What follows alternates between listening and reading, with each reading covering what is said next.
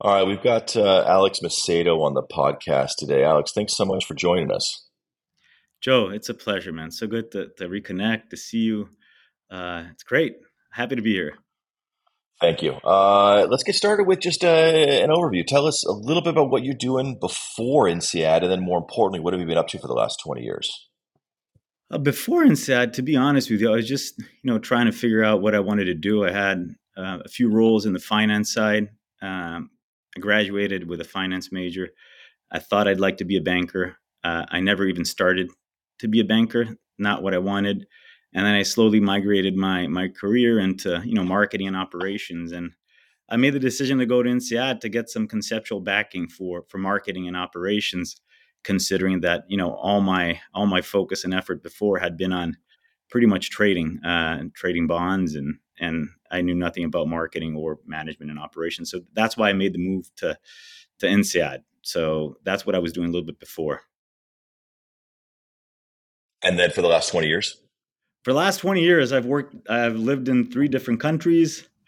Uh, i've i have an 18 year old son a 14 year old daughter. I've been happily happily married for 19 years so pretty much right after INSEAD and and i actually retired once and i've now come out of retirement it was a very quick retirement i retired march 3rd 2020 and then covid hit so i got very bored very quickly and I'm back. So, you know, after INSEAD, I went, I, I, worked for a couple of very big companies. I started with a company that's now called AB InBev in the beer uh, space. And I wanted to make the move to marketing. So I set out to, to, work in, you know, very exciting marketing platforms back in the day. I got offers from cigarette companies and beer companies. I chose beer. Uh, so that's where I started. Then I had a, I had a short run at Pernod Ricard, so I upgraded to spirits, right? And I, and I managed um, the all the spirits portfolio for Pernod Ricard uh, in Brazil for some time. Then I went my entrepreneurial route, uh, which was I set up a marketing and sales consulting company, which I was probably uh, too young to do uh, to be a consultant. Actually, worked very well. And then I made the, the, the big change in my career. I think happened when you know a group of Brazilian investors acquired Burger King in the United States. They hired our company for a consulting project in marketing uh, focused on uh, Burger King United States. And in the middle of the process, they just bought us out, and I moved to, to America, moved back to the United States again, and and and I ran Burger King. I was president of Burger King for for about seven years. Uh, we had a very good run, and then I moved to Canada. I was president of Tim Hortons, which is the largest Canadian consumer company, for a couple of years, and we didn't really adapt, to be honest with you, uh, to, to Canada. Uh, my my wife and my family, and the cold and the cold uh, so, and I was burned out at that time. You know, working in these big companies, it, it, it takes a huge toll on your on everything, right? And and I thought I'd, I'd, I'd take a step down. And fortunately, by then, you know, we had done really well in, in our investment in the company, and I really did think I was going into retirement. Uh, and then COVID hit, and I, I couldn't, I, I didn't, I, I didn't do any one travel during all of my quick retirement. So, so that got very boring. And then after that, I migrated to a I work for a private equity group now. I'm a partner, uh, and I work for small companies in our portfolio, and I manage a bunch of our of our small platforms, uh, and it's been great. So all I do is multi-unit, multi-unit retail uh, in the United States, uh, and I have a few investments. Like for example, when I left Burger King, I became the the, the franchisee, the master franchise with a, f- a few partners for Burger King Switzerland. So if any of you guys go and eat a Whopper in Switzerland, I appreciate it and I thank you. that's a little bit of what you hear that. Yeah, give give give Alex some love if you're in Switzerland. uh, I, I, got some questions about what you're doing, but sometimes what's more interesting is is sort of the the jumps from one to the other. You know how how you how you got this thing. I, I want to hear how you went from uh, this this marketing company in Brazil to leading up Burger King. Did you already know these investors, or did you pitch them on your no, services? The and they brought you- so th- these these were the guys that own uh, the company in Brazil called Ambev, right? That's now AB InBev. They are the ones that bought Burger King. They also bought Kraft Heinz later. So you know, big. So you knew him from your time working in beer. Yeah, but, but but I learned very quickly. I don't like marketing either. So you know, I'm I'm I'm actually what I really enjoy is is just the management side and operations and building the teams and leading the team. So I like the like if you were if I were to go back to MBA, I would just focus on management. That's what I like to do, uh, which is a little bit of everything and not, really not deep in anything. I mean, I'm I know marketing well. I'm, I'm probably I'm probably fairly good at it, considered some of the things I did, but it's not my passion. My passion is to you know to run the businesses. Uh, and and and and the other thing that I learned over time that I don't appreciate that much, you know, it gets tired, is working for very big companies. So that that's why I finally made the move back. And uh, you know, if if I can pick and choose not to not to go back and work for big corporations that are publicly traded with all the red tape and all the bureaucracies that are needed, right? I think they're needed, and I'm not I'm saying I'm not suggesting that it should be different. It's just not for me again. So so I think I finally found my spot in which I can use a little bit of everything that I learned uh, in an environment that I only work with people that I love. I hire my teams. I have an army of teams over my career that I that I can that I can recruit and and it's great. It's been it's been a lot of fun. Well, t- let's talk about that for a second. Uh, you, I, I'm I'm hearing some contradictory um, noises. One, you're saying you you love managing teams and and doing kind of being let's call it having your your you know irons in a lot of fires. But two, you don't like being at large corporations. How do you, how do you square that? Because you probably need to be at a certain size to have that kind of you know. No, the the cool thing that we were able when when you work for private equity, the cool thing that happens when you are if if if you do a good job at acquiring the companies, right? Which is not my part. That's my partners, right? Uh, the two founders of the business, they're fantastic. They've done very well. We're in our uh, fifth fund. And You're more the opco side of things, or I'm the operations. I'm the lead operating partner, right? So, okay. like, I sit in an office in Miami. They're based out of New York. I sit in an office in Miami, and three of the investment companies sit with me. So the CEO is in the same room that I that I do. So I start as CEO. I map out who I'm going to want as CEO six months from then. So I make sure that the first transition is with me leading leading the charge. And then very quickly, I appoint a CEO, I become chairman. Very active chairman. I sit in the same room with the CEOs, and our team sit all together on the back, which is very. It's not. It's not a traditional format, but it's a tradition. It's a format that works for us, and you know, and I, and I get the benefit of staying in Miami. Uh, but but yeah, Joe. So the, uh, going back to the point of how can I attract big talent and experienced people? So that's exactly what we're all about. We overhire uh, and we hire overqualified people for these small companies. And the benefit of being in a private equity group that buys great companies is that you can assign options at the entry price of the private equity group. And there's a bunch of tax benefits as, as well, which I'm not going to get into detail. But but you can really you know get people someone that was you know uh, COO or director of operations or a CFO, and hey, you want to be CEO here's your package you're going to own it i'm going to be right next to you we're going to do this together and so you and they can make they, they can make a life changing uh, uh, you know like material change in their wealth profile if the project works right because you assign yep. options at a dollar which is in and, and then you assign a few options at three dollars maybe even in some projects we, we go as far as assigning options at five dollars uh, and and then you put a big chunk on those too. So to the extent that they can grow these businesses, they make they make a lot more money than they would in any of the big corporations. That's that's where it is. I, I want to talk a little bit about the the you know, to to maybe oversimplify a big chunk of your resume. You you sort of become like a franchise guy, working for a lot of yeah, these. I become like a, a multi-unit guy, I'd say, because uh-huh. a lot of what we do today is not franchised. So I've become a multi-unit guy. So today I oversee about five businesses, four of which are multi-unit uh, food, right? Restaurants. One which is on the pet space and is fully franchised. So uh, it, you're absolutely right. It's multi-unit consumer-facing businesses, uh, franchise or not franchised. I, I, actually I think there's there's a lot of benefits of being franchised if if the brand and the business is good.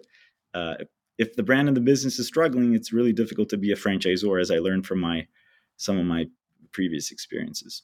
Yeah, then that's interesting. I didn't realize these, these weren't all franchise concepts. maybe explain to me when you do want a franchise and when you don't want a franchise. Well, it depends. It, it's really a mix of of the profitability of the units, the capex to opening unit, and and how fast you want to grow it, right? So, uh, you know, and, and some of the restaurant brands that we work with, you know, these are big units uh, with high capex. Uh, very profitable um, and regional. So we we we tend not to to want to, to to franchise because we can grow at the pace we need to grow without bringing external capital, and the margins are very high. So it's good. The ROIs are very good. Now, if you take a brand like Woof Gang, I love Woof Gang. It's a great brand. Uh, Woof Gang is the largest groomer in America. There is 19,000 groomers in this country, and the largest one has 220 uh, units only. Like if you compare this to haircuts, right, that there is 25,000 units and there's three with more than 5,000, there will be someone out there that's going to have in the grooming space 7,000 locations. There is going to be a second guy with 4,000 locations. There's going to be a third guy with a thousand locations. So we bought this brand, which we think is the best brand out there. We bought it about one and a half years ago, and we know it's a chase. We know this one. We got to go as fast as we can we got to occupy all the territories and it's good to have you know people that are inv- involved in the neighborhood and in their communities so it's perfect for franchising right? Capex is very low there's very high demand. You need to know the know, know, know the name of the dogs that come into your store and if you're you're corporate owned you're not going to do that right? So and we want to build several thousand the next three or four years. So the only way you can do that is through an aggressive franchising approach, which is what we're doing. So it really depends on the pace and on the business and on some of the variables behind it. Yeah, super interesting. Super interesting. Thank you. Um, going to fire off a couple of, of, kind of canned questions now. Uh, what what do, what do you wish you had known 20 years ago as you were as you were leaving INSEAD? You know, I think I think I was too young when I went to INSEAD. All right, I was I think 25 uh, for sure, I was not one of the people at INSEAD that took the most advantage of, you know, the amazing, you know, uh, academic uh, information that was available to all of us. Uh, so perhaps for me, I would have taken more advantage if I was a little bit older. I didn't have a lot of experience when I went in, so I don't think it contributed as much as I could have to class also you know what i wish i'd known what i like to do which is to manage you know to, to be involved in smaller companies. Perhaps I, I could have followed a more entrepreneurial route or just gone straight into a private equity and looked for an operation role in a private equity group. Uh, i really enjoy managing businesses. Like some people like skiing some people like to play golf. Uh, i really like to work. Uh, i also like to ski and golf but like work for me is not something that I go to work and I check the box and you know it's it's yeah it's fine I went to work to no no no work is a big deal. I enjoy it. I like to win I like to chase I like to set great targets I'm really proud of when we do something big. I like to see my team the the, the guys that I love my my you know my my teammates make a ton of money and be very happy and and grow professionally. That gives me an enormous amount of pleasure so I think if I had known that that's what I like to do, perhaps perhaps I would have jumped into that a little bit quicker uh, because I think the corporate path, the big company corporate path, for me was very exhausting. Like there's some people that are fine with that. Uh, I did it. I think I did it at a high level, right, based on the results, but it was not enjoyable, right? It was not enjoyable. So so that that's probably what how I, I would look back at it we'll uh, we'll leave it to the listener's imagination what you were doing other than studying while you were in INSEAD. Uh, what what do you think your biggest professional mistake was? Oh, every time I've made a mistake, and I have like so many, right? That's that's probably the fastest way to learn is when you you go too fast without learning, right? You you just push push push without having learned enough about the business you know even businesses that are ex- that do very similar things i think every business is unique. It really is right? There's there's a few buttons that you only learn with time. And and my biggest mistakes always you know and i always tell myself to this day is you know go in there and don't do anything. Don't do anything for the first 3 months. Don't do anything for the first 6 months right? And if you're going to do something that's material you got to be 100% sure that that that that that's not going to have any any any impact that you didn't, that you didn't see. So whenever i do that you know usually it's a smooth it's a smooth path. Uh, but a lot of times i i i trip on my own anxiety or on my own you know energy and and i push too hard and and then it doesn't help. Yeah yeah that, that's a that's a that's a i'm that's a debated point in, in your world of, of do you jump in and change everything or do you sit and observe for you know x months before you before you do anything that's really interesting? I think i think um, i'm getting older also right joe? So when you're young you just want to go in you want to rip, you know you rip, rip stuff up and get it going. And when you get older you start to appreciate the value of, of experience and, and patience right? So i think i think it's it's good. I think i think at our age we're kind of at the peak of uh, energy with experience and maturity right? Where, where we have enough experience and we still have a lot of energy Uh, and at some point, you know, we're not going to gain that much more in experience. We are, we always learn, but the energy is going to start to drop off a little bit. So I think this is peak, right? That's why I'm really excited to, to, to, to be back at it and, and working really hard and doing a bunch of things and having fun. Right on, right on. Uh, this is an, a deliberately vague question, so answer it however you like. Uh, what does retirement look like for you? So, what I want to do moving forward is, you know, I'm already invested in a couple of businesses in Europe that that you know I I would like never to sell. I'm not a big shareholder of these businesses, but I love being there. I go to Europe, you know, maybe two or three times a year to to to you know be with my partners and both both are multi-unit food. Obviously, that's kind of what I feel good about. One is Burger King Switzerland, which I'm, I'm, I'm pretty involved with, and the second one I have I'm, I'm an investor in an uh, Argentina empanadas business in Spain. So I go I, I do that. Uh, and what I'd like to do is, you know, my my really where I spend 99% of my time is on my job here with a private equity company that I work with, and we buy and sell businesses. When my retirement is ma- helping manage and oversee businesses that I acquire over time that I don't sell, right? So, so I'd love to have you know five or six platforms that that I'm working with people that I love to work with, uh, that I've worked with for a long time, and that it's a pleasure to go out there and and you know drop drop an advice or, or, or another and and keep me keep me busy and keep me keep me still in tune with things so uh, retirement because again i enjoy working right it's not mm-hmm. like I, am not i don't want to like drop everything I, I play enough golf already uh, i enjoy working so for me to be able to be involved you know whenever i go to switzerland to meet with my parents and discuss burger king i don't go into the level of detail that i used to you know uh, they they run the show, but it's so good to be there and to be a part of something. So I'd lo- I'd love to be a part of five or six of those. Maybe have a couple platforms in the United States, few in a few in in Europe, and maybe even one or two in Brazil, which is you know where I'm from. Uh, I have nothing in Brazil. I do I do no work in Brazil. I haven't in years, and maybe in the future I could have something there. I don't know. Right on, right on. All right. Uh, last two questions. Uh, with what you're doing today, uh, would you want any assistance, you know, be it personal or professional, from the the INSEAD community? Oh, I would love. Yeah, I mean, for me, again, I'm always, as I said, what I want to do in the future is is to find interesting companies that I can, you know, invest on and keep forever. So I love businesses in Europe. Uh, I love to hold assets. I, I, think I would love to hold assets in Europe. It's counterintuitive. People say, ah, but the US, you make a lot of money. Yeah, you do. You make a ton of money here. It's great. But I like the stability of Europe. I like to spend time in Europe. That's probably where I'm going to spend more time. Uh, you know, once my, my daughter finally goes to college. And uh, so, yeah, if, if, to the extent that anyone sees opportunities that they think are great, I'm looking at an investment, uh, you know, all the time in, in, in Europe.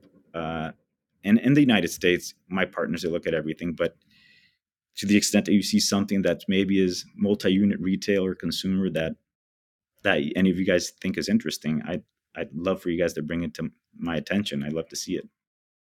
Right on. Okay, you heard it here. Alex is buying.